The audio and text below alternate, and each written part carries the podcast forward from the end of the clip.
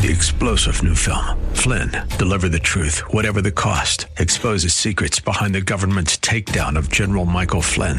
Flynn knew what the intel world had been up to. He ordered the first audit of the use of contractors. This set off alarm bells. He told the truth. He was the most dangerous person for Donald Trump to hire. They had to get rid of Flynn. Flynn, deliver the truth, whatever the cost. Available now. Watch it today. Go to salemnow.com. Salemnow.com. This is the Pro America Report on The Answer San Diego. Welcome, welcome, welcome. Ed Martin here in a Pro America Report. Hey, I got some interesting news for you. Thank you for tuning in. And don't forget, go to proamericareport.com. And, you know, because of this program and because of the, the uh, kind of um, stature and everything, I got invited to onto Breitbart radio show uh, this morning. A friend of mine, Alex Marlow, the editor there, I sometimes write uh, columns there. And, uh, you know, Breitbart radio does uses the uh, town hall uh, news and all. And so I was writing for them, and they asked me to come in. I filled in uh, on that show, and I want to tell you about some, which only because of this great program and the Salem Radio Network and you, uh, it was cool. So, uh, by the way, don't forget go to proamericareport.com, proamericareport.com, and uh, get yourself uh, uh, all of our stuff and sign up for the Daily Wink so you get what you need to know there. So, what I wanted to relay to you was um, that we. Um, I had this interview that I undertook with Jay Ashcroft. So Jay Ashcroft is the Attorney General uh, gosh, I can't believe I just said that. His Jay Ashcroft is the Secretary of State of Missouri. He's the 40th Secretary of State. Great guy. He is. He is actually a friend of mine for a long time, and uh, super guy, and really nice man, and smart and all.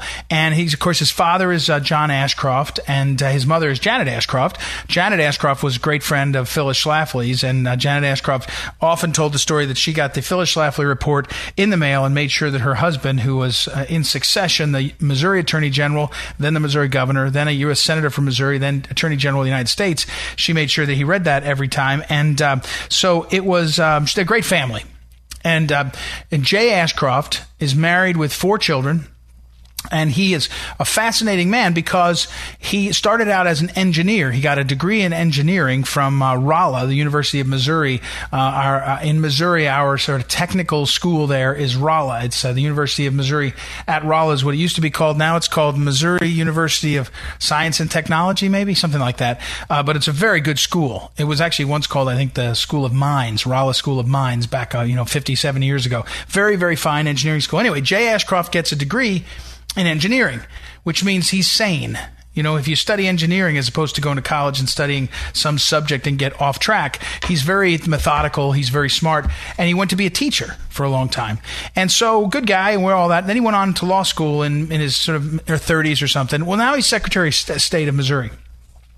And when I had him on the show, I was interviewing him, and I'll get him on the, our show again here. Uh, uh, and I said to him, uh, Secretary Ashcroft, what keeps you up at night when it comes to November election? And it won't be it won't surprise you to hear that he said, "Well, uh, running a good election in this environment is a real challenge. Meaning, people are worried about illness, people are cheating. He didn't say cheating. I'm saying cheating at the polls. And then, of course, he segued to absentee balloting and mail-in ballots and the threat of those. So, um, anyway, we went on for a long time, and we talked about a lot of things. And he was just very methodical. In fact in the midst of it, I thought that's an engineer. He talked about he thinks of elections as logistics, a logistical challenge, because he said you got to get a person to get their ballot and get their ballot cast and then get it counted. And he said that's how I look at this uh, situation. So anyway, as we went through this, what I want to tell you, what you need to know is there's all sorts of noise there's people being canceled. This guy, Nick Cannon, who is uh, some sort of actor, he said some anti Semitic things. He got fired, then he got rehired by somebody else. I don't know.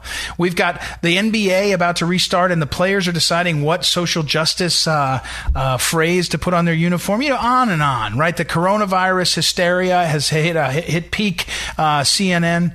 And, and then, of course, there's some real numbers. The, the unemployment numbers are pretty tough. Some increase in unemployment numbers is tough. This is a, it's a wild time time. But you, you, and we've talked about this, you and I have to cut through this to what you need to know. And when you listen to Jay Ashcroft, and again, I'll put it up on, uh, on at uh, proamericareport.com and on social media. What he makes clear is we have to worry about the, the reality in my opinion, is the left is losing. So they're losing. And then he said, you have to be aware that a lot of times leftists will try to damage the process to make it so people feel bad about our elections in this case. So he was saying, he was talking about that. I, am putting more of my spin on it, but he was basically saying we got to worry about protecting our elections. And my point to you, I'll just tell you this is the left is losing. They're losing it, meaning they're losing their mind. Yesterday, the Los Angeles Times published an op ed, one of their contributors, that we should get rid of the Star Spangled Banner in favor of Lean on Me, the Bill Withers song. Now, I'm not against the Lean on Me. I kind of remember it from my childhood. It's kind of a cool song, but replacing the Star Spangled Banner doesn't make sense. And my point in telling you that is when normal people look at that and they think, what? When normal people look up and they see Portland is now having part of their city be occupied by people that want to have lawlessness and the mayor and the prosecutors and the cops can't stop it, they're looking up and they're saying, yeah, we can't have this. When they look up and they see Joe Biden's release now his plans, which are raise our taxes all across the board, and uh, amnesty for illegal aliens to tw- to 20 million people. As as more of this is known, they're just it's a death rattle. It's a death rattle of the uh, Democrat Party and the left. They know they're losing. So now when you're losing, you start to, as I told you the other day, start to look for other things. And one of the things the leftists will do is look to damage and destabilize. They did it with the Russia hoax. I mean, they really spent two and a half, three years of the presidency tying up lots of people, damaging lots of people. See Mike Flynn. So, what Jay Ashcroft says and what you need to know is we've got to get focused on what's at stake and not just, oh, well, wow, here comes and somebody's canceled and this and that. Oh, there's a change in, uh, in, uh, the, um, in the campaign manager. Let me tell you something about campaigns. Every campaign I've ever known and been on, I've worked on, I've run twice myself, I've been involved in 10. You, change in personnel and job duties is totally common. In fact, what the, the it would be surprising if the Trump administration didn't do that. I mean, excuse me, the Trump campaign didn't do that. Brad Parscale, the guy who was in charge and is still doing the digital, he's a kind of digital guy. The new guy is named Bill Stepien. He's a guy that's run lots of campaigns. That's kind of a natural shift. It's not odd. It's and media's like, oh my gosh, it's the end of the world. No, look, it's you're seeing the ongoing effort of the media to convince the American people that Trump is not winning because they can't believe it. Just like with Hillary, they're, they're, they're doing this over and over again. In fact, there was polling, I think it was in Pennsylvania, 57% of the people polled told the pollster that they believed there was uh, silent Trump supporters who wouldn't answer the pollsters. What does it tell you if 57% tell you that? Say that to the pollster. In other words, uh, some percentage of them are the part of that. So anyway, my point is, as they're as they're stumbling to this election, as Joe Biden has to get out of his basement and speak, and it gets more and more confused and more and more muddled, and they start to lose, and they know they're losing. One of the things they're going to do is try to steal it and try to destabilize the election. So later on in the show, I told you we'll talk about what you need to do. You know, the window. So what you need to know is we have a problem with the election. And it's far enough away now, 100 plus days. It's about 110 days, whatever it is, 16 weeks from uh, two days ago. And now we have to plan on how to help with this, on how to become a part of the solution. Because mail in ballots, I asked Jay Ashcroft, Missouri's Attorney, uh, Secretary of State, I said, uh, Secretary Ashcroft, can we ask our local election officials to post online, to stream online the counting of absentee ballots, the counting of mail in ballots, so that we have eyes, many eyes, on the people who might be committing fraud. And we have eyes on, on many of the things that might be, you know, looking the other way if there's problems.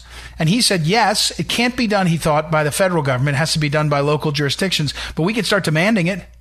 We get, if you're going to stream I don't know, you know, the city council meeting, which is fine. They're doing that. They're, they're streaming, you know, they're doing most of these meetings by Zoom. Anyway, we are streaming. We have Congress on C-SPAN. The Supreme Court is uh, doing their oral, oral arguments on uh, audio, at least on C-SPAN. We can stream. We should stream all of these election uh, uh, uh avenue uh, areas, the big ones, the counting ones.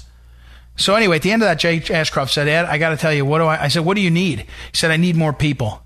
He said, I need more people who are conservative, who believe in the rule of law, who will step up and will actually play a role in November at the at the polling places, in the election authority, in the election authority's offices, wherever that may be. That's what he asked for. I, I, I have to tell you, I've already done. And earlier today, I went online. I made sure I, have already been a uh, volunteer outside of the polling places, canvassing for my party. I'm now going to go and, and get registered to be a poll worker and get inside and spend one day. If I can, I'll spend days beforehand trying to be involved in the absentee ballot counting and the mail-in ballot. We have to do that. You're going to hear me talk about more and more. You know, the noise will be about all sorts of other stuff. There'll be about Trump's tweets. There'll be about Trump's staff. There'll be about Trump's this, Trump that. Forget about it we focus. We know what's at stake. We know what you need to know, and we know what we need to do. So that's what we have to do. All right, we got a bunch of great interviews today. We'll get to them uh, in just a moment. Don't forget proamericareport.com. It's Ed Martin. We'll be right back. This is the Pro America Report on The Answer San Diego. Welcome back. Ed Martin here on the Pro America Report. You know, you've heard me talk about how much the impact of what happens in certain places impacts other places. And, you know, whether you, well, that sounds a little silly, but when you have, say, um, policies in, in one community, it impacts other communities. And we've talked last week uh, on the program about the White House had put something out. President Trump had tweeted about some of the efforts by Joe Biden and Cory Booker to, uh, to put incentives in to, uh, to incentivize getting rid of single fam- family occupancy zoning, which would have an impact in lots of communities. But here's one one that's really uh, interesting to me. Uh, we're going to talk next with Michael Fischer, and he's the president of the New York's Central Park South Civic Association, and he has uh, has been commenting on and was given to me because he's talking about how what you're seeing in our cities, especially New York, which he knows best, um, is going to cause changes to the suburbs. And, and it's not, you know, if you read the New York Times, they have all these little, lovely little pieces about how, well, some people that were quarantining didn't stay in the city, New York. They went out to the country home. Well, that's not the same thing as getting out of New York because it's lawlessness. So first of all, let me welcome Michael Fischer to the program. How are you today, sir? I'm doing great. How are you doing? I'm doing fine. So tell me, what's the state of New York? New York, you're there. You this is one of your this is your heart and soul. What? Tell me, what's the state of New York and why, if you live in the suburbs around New York, you ought to be paying attention because it's coming to you. Walk us through this. Well, you know, New York City is a disaster. I mean, it's a complete disaster. Like uh, I would say, the majority of cities around the country right now. I mean, we unfortunately we have politicians that are in place that are making decisions and choices that are just completely destroying and disrupting our city. We want our city back, and it's. Uh, I've never seen it go downhill as much as it is, right now. It's in, in, in very, very bad shape. And I would say that the mayor of the city, Mayor uh, Bill de Blasio, is getting his wish. I mean, he's always said that he hates people that have money.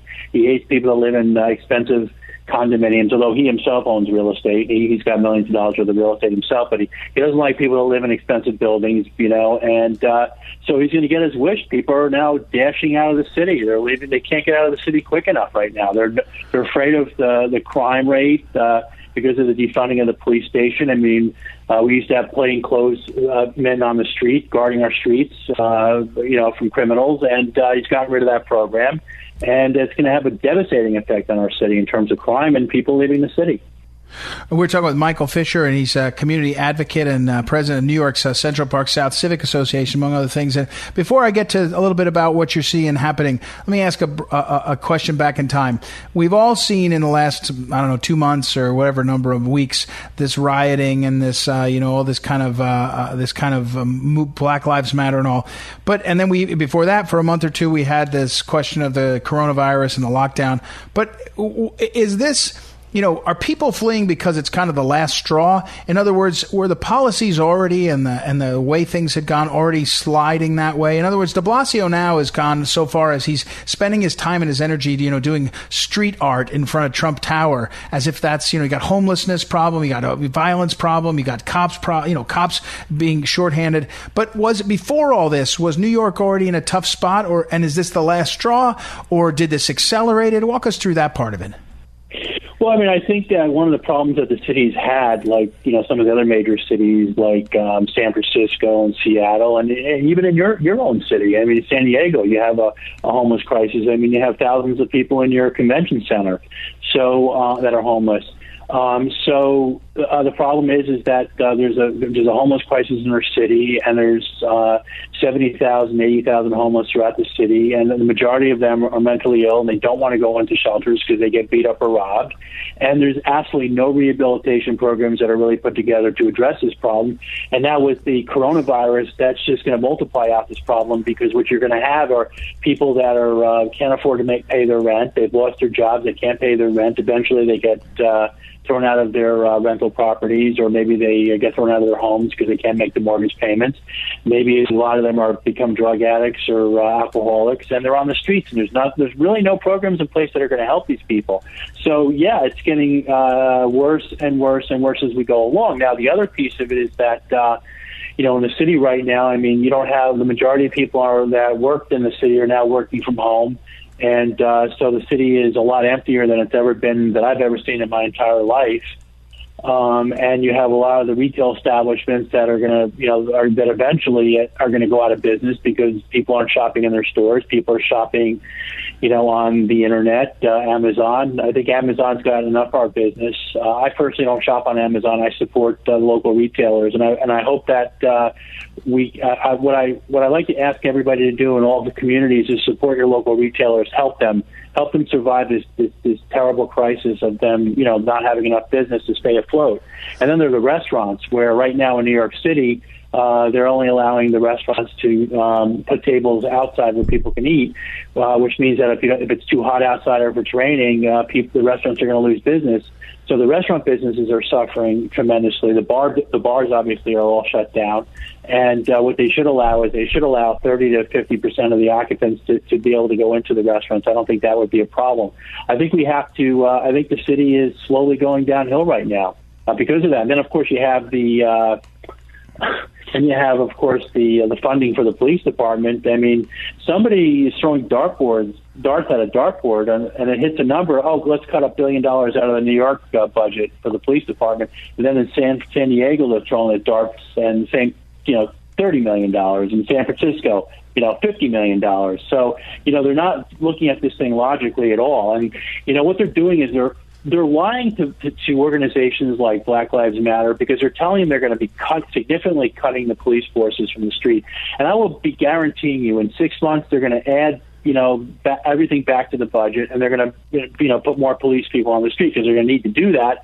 But the thing that i'm saying is they shouldn't be lying to these organizations. What they should say to the organizations is look we can't cut police we need the police on the, uh, on the streets. What we can do is we can go through all our files, look at people that maybe have had complaints against them, remove them, get them off the streets.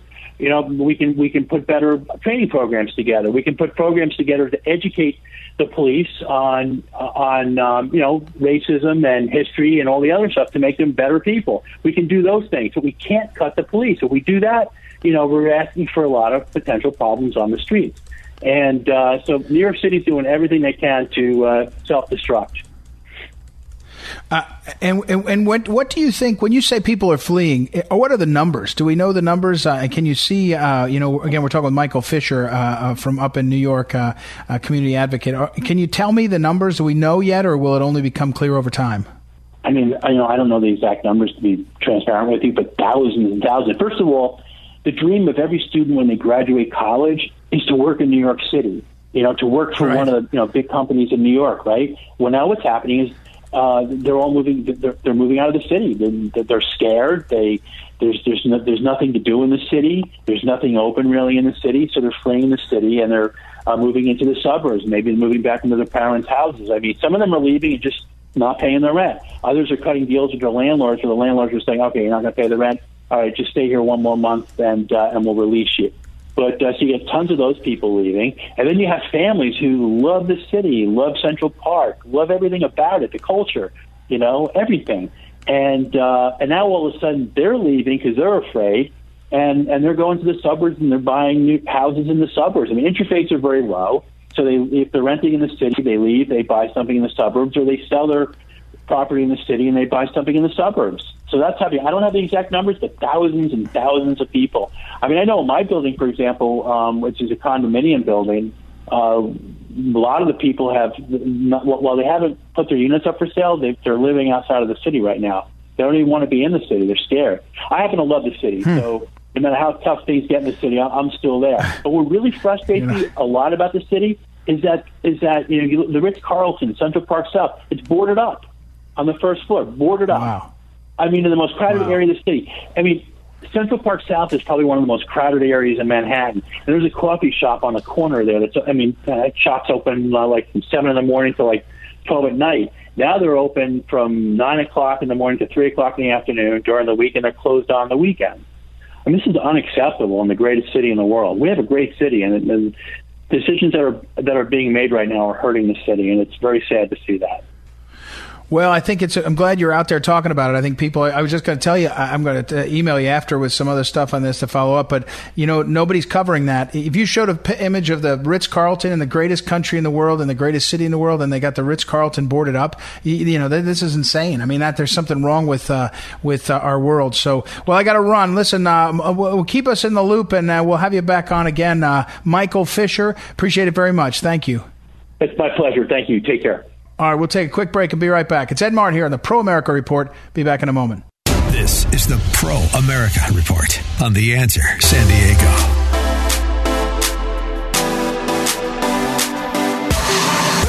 Welcome back. Ed Martin here in the Pro America Report. A couple days ago, I was reading our friend Lord Conrad Black, who joins us now.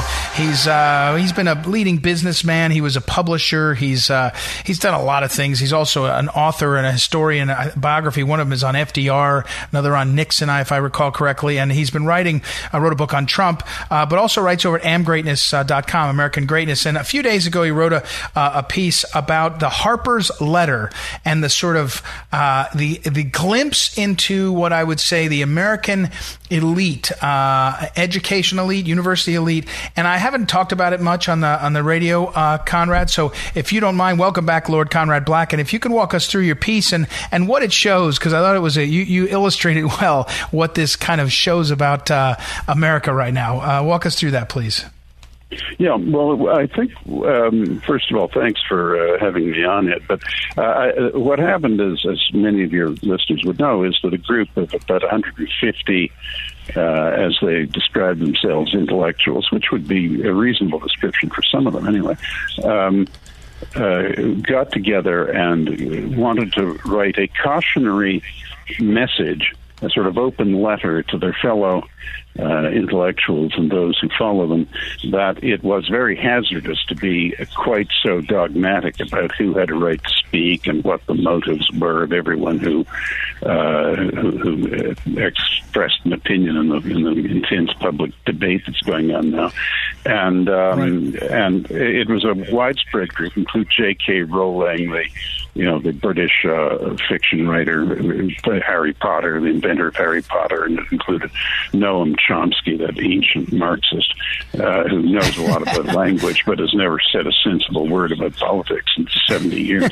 and um, a, a, number of people who, who, had no business being on the so-called letter from intellectuals, like Michelle Goldberg, that hack in the New York Times, and, and, and a lot of people no one would ever have heard of. But, but there were some serious people there.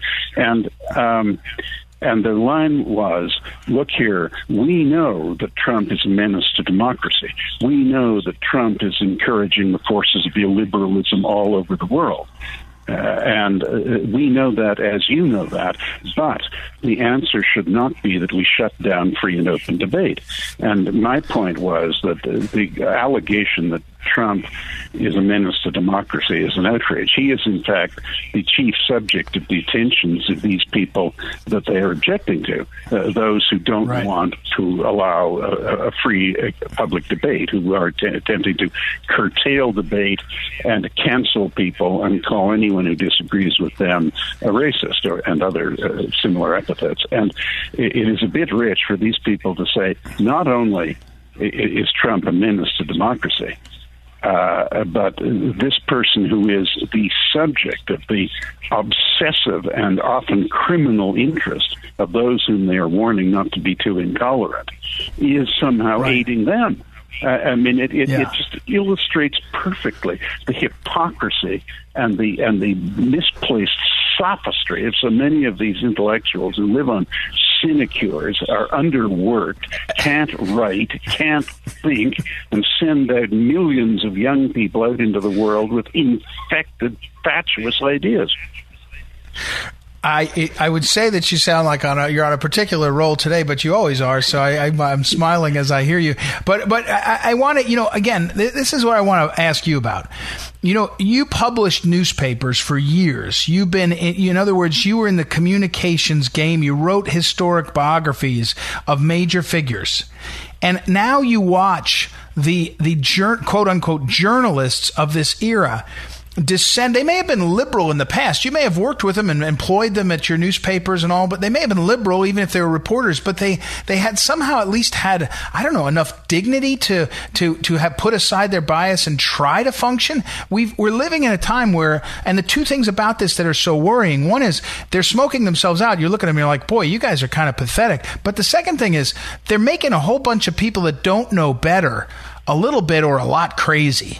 And that's the Indeed. thing I find you know con- concerning. So, what do we do about that? Wh- what we're in? I mean, how do you handle that moment in terms of what they're doing to a whole bunch of people? A third of the country is made insane by these people. Yeah, yeah, or maybe even more than a third.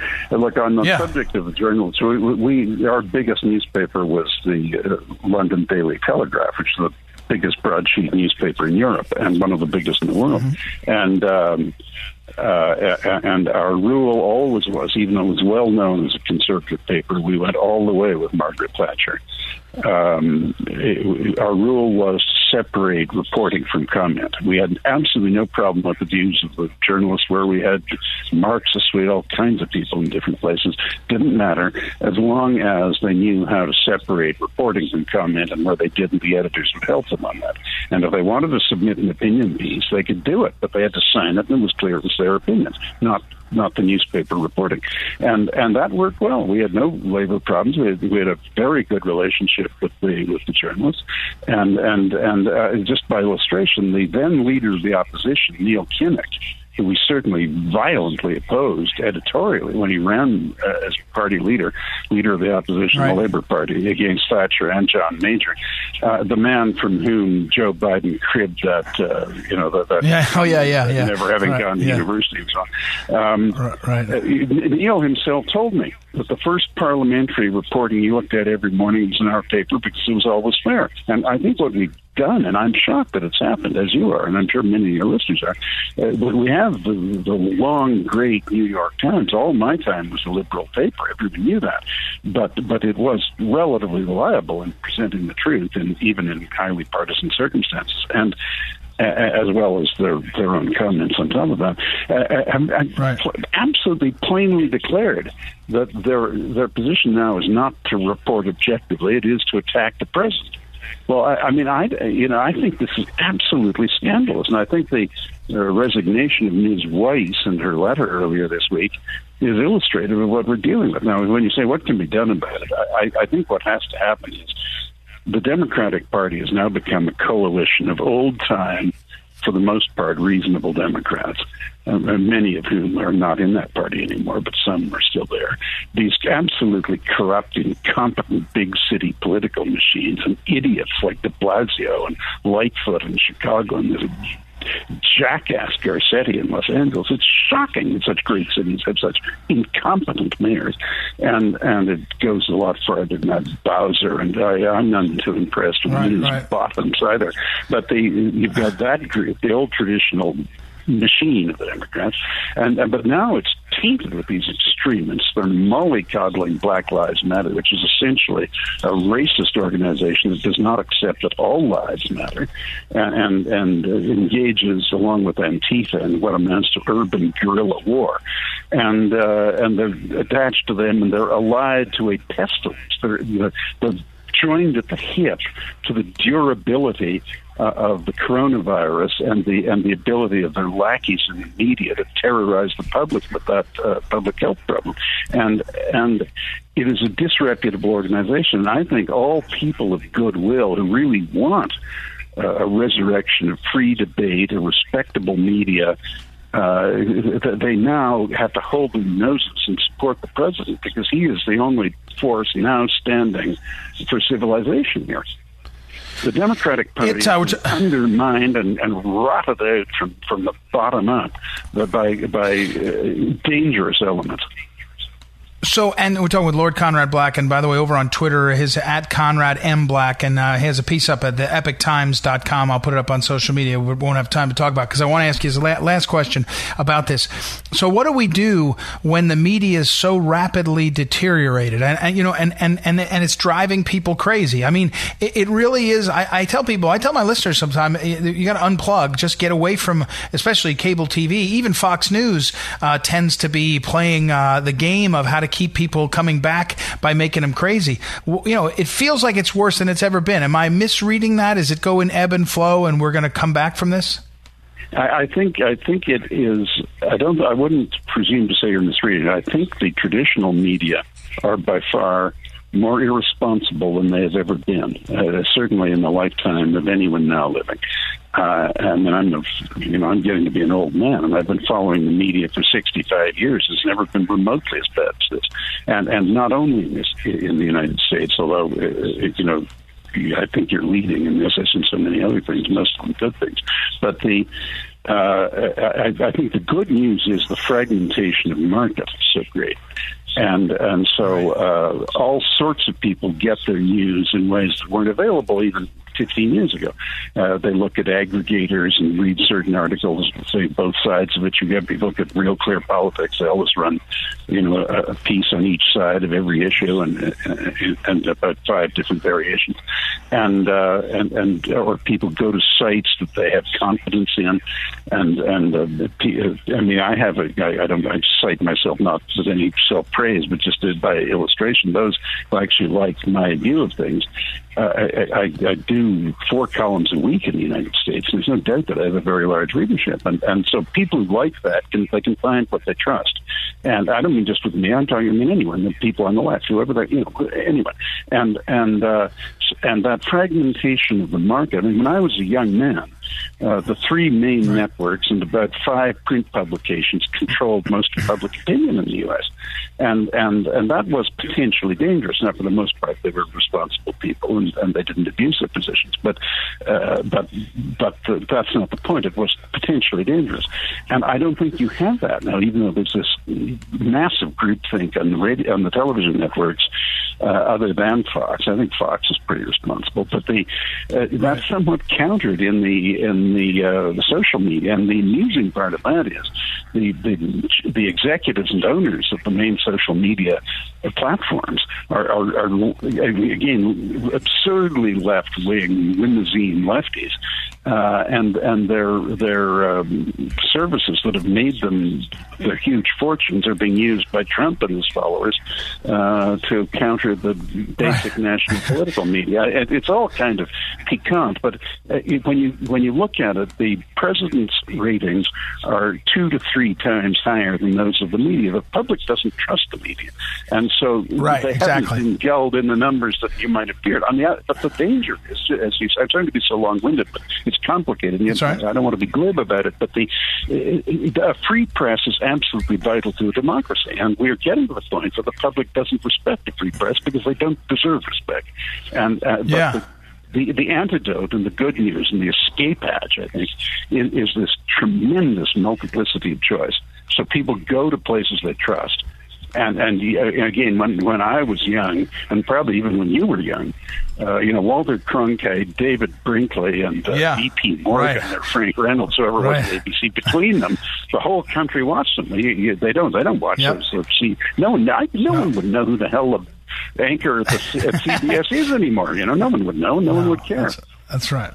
That's right. No, you're exactly right. They, those are those were the canonical, uh, prov- you know, providers of the of the news, and it's just fragmented. All right, we got to run though. Uh, Conrad Black, thanks as always. Uh, fascinating topic, and I'll put up on social media his recent writings. He mentions he writes three, four, sometimes more times in uh, our publications all over America. We'll take a break and be right back. It's Ed Martin here on the Pro America Report. Be back in a moment. This is the Pro America Report on the Answer San Diego. This is the Phyllis Schlafly Report from Phyllis Schlafly Eagles. Mrs. Schlafly was a courageous and articulate voice for traditional values and common sense for more than 70 years. Now, continuing that legacy, the president of Phyllis Schlafly Eagles, Ed Martin. 51 years ago today, the Apollo 11 lunar mission achieved liftoff from the Kennedy Space Center in Cape Canaveral, Florida. This was certainly a momentous day in the history of our great nation. It marked the beginning of a new chapter for all of mankind. Many people forget that a new chapter means the beginning of something as well as the end of something.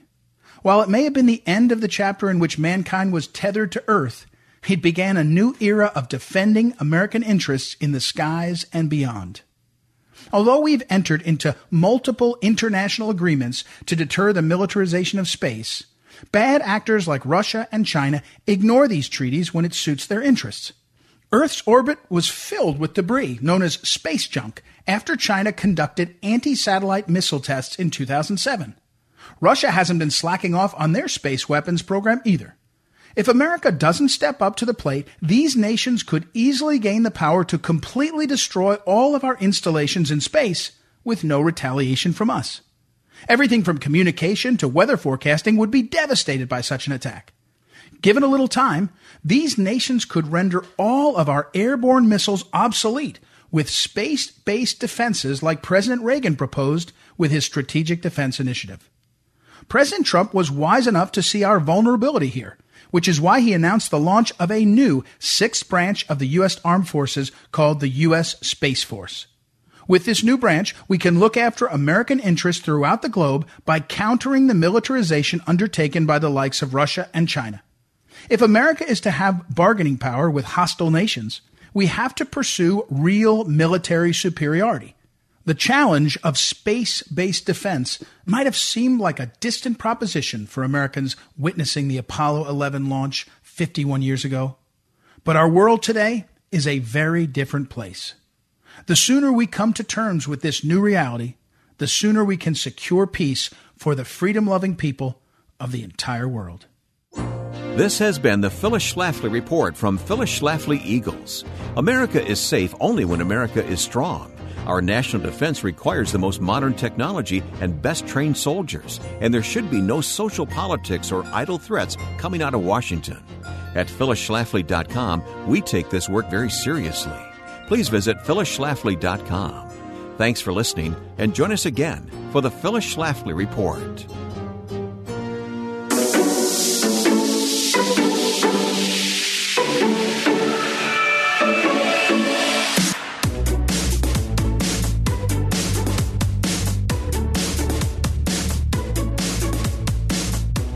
Welcome back. Welcome back. Ed Martin here to Pro America Report. Go to proamericareport.com and um, sign up for the Daily Wink, uh, see what's going on, all the segments we had, the show. Go to theanswersandiego.com for the podcast.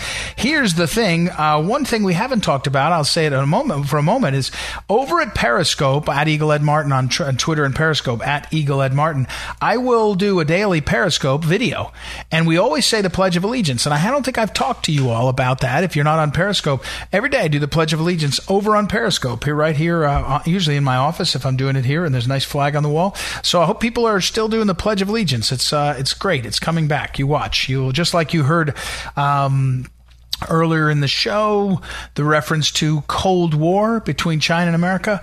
I've been talking about the second Cold War, I think ahead of a lot of people. I've been, I mean, other people have used the phrase, but the last six months or so, I've been saying we're in a second Cold War. And to think any differently is to be not only naive, uh, but really unproductive, unhelpful for America. So uh, that's uh, what we're doing there, and uh, that's important. All right, here's what you need to do. Remember you start out what you need to know today? I told you we've got a threat and a concern at our elections. We have Attorney General Jay Ashcroft. Attorney General, I keep doing it. I guess because his father was U.S. Attorney General as well as Missouri's Attorney General.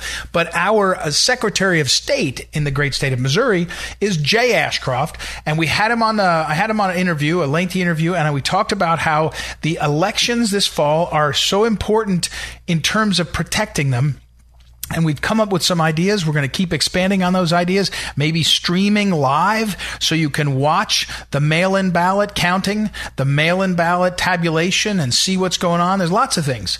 But the, fir- the thing, what you need to do right now is you need to, if you can, If you can do it, you need to step up and be a worker in the election system this November. I know it's a pain.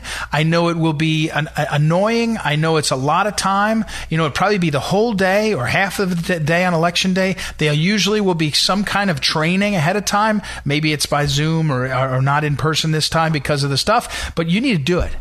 And I'm doing it. I've already sent in my stuff at where I live in Northern Virginia. I put in my stuff to be a, a poll worker, an election, part of the election system so you can get inside and be another set of eyes. That's what Missouri Secretary of State Jay Ashcroft said he needed. And that's what every election authority needs. So that's a challenge. What you need to do is step up and be, and not just, not just work a poll, uh, outside the poll canvassing. That's always valuable. And I set that up all the time, you know, get handing out literature for your candidate. That's important. But be a poll worker inside the polls, inside the system to protect the system. And I don't like to uh, I don't like to encourage people to go inside the system. I you know I tell people if you can stay out of the public schools, do it, or get to a charter school. If you can you know uh, get keep protect yourself from government. In this case, we have to be infiltrating and stepping up by working, not infiltrating in a bad way, by just being working people on the uh, elections. And I think it's a big focus. And what you need to do is consider that. So I hope you will. I hope you will. Like I said, I'm doing it. All right. Uh, thank you, as always, for listening. Don't forget proamericareport.com. Also, the answer, san diego.com. Check in there. Tomorrow, I'll give you an update on the Republican National Convention. There's some changes there. It's, uh, it's just kind of a mess. They don't quite know what to do uh, for lots of reasons we'll talk about. Thank you, as always, to Noah, our fearless technical director, for keeping everything going, and Joanna for helping uh, book the show. And we'll be back tomorrow. It's Ed Martin here on the Pro America Report. Talk to you then.